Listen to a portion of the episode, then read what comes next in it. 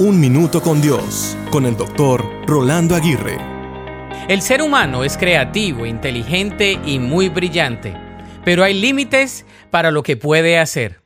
Yo diría lo siguiente, para algunas cosas el hombre tiene mucha capacidad, para lo demás está Dios. La Biblia dice que nada, absolutamente nada, es imposible para él. Por ejemplo, si tienes la oportunidad de visitar los laboratorios más avanzados y los centros de investigación en nuestros días, quedarás impresionado con los descubrimientos, avances y proyectos a los que el ser humano ha llegado.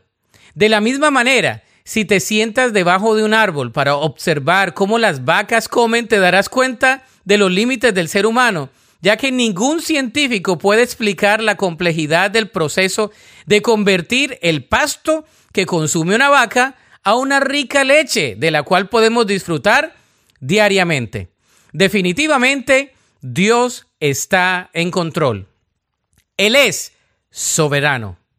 Por lo tanto, si has llegado al límite de tus habilidades y destrezas para resolver tus problemas, busca a Dios.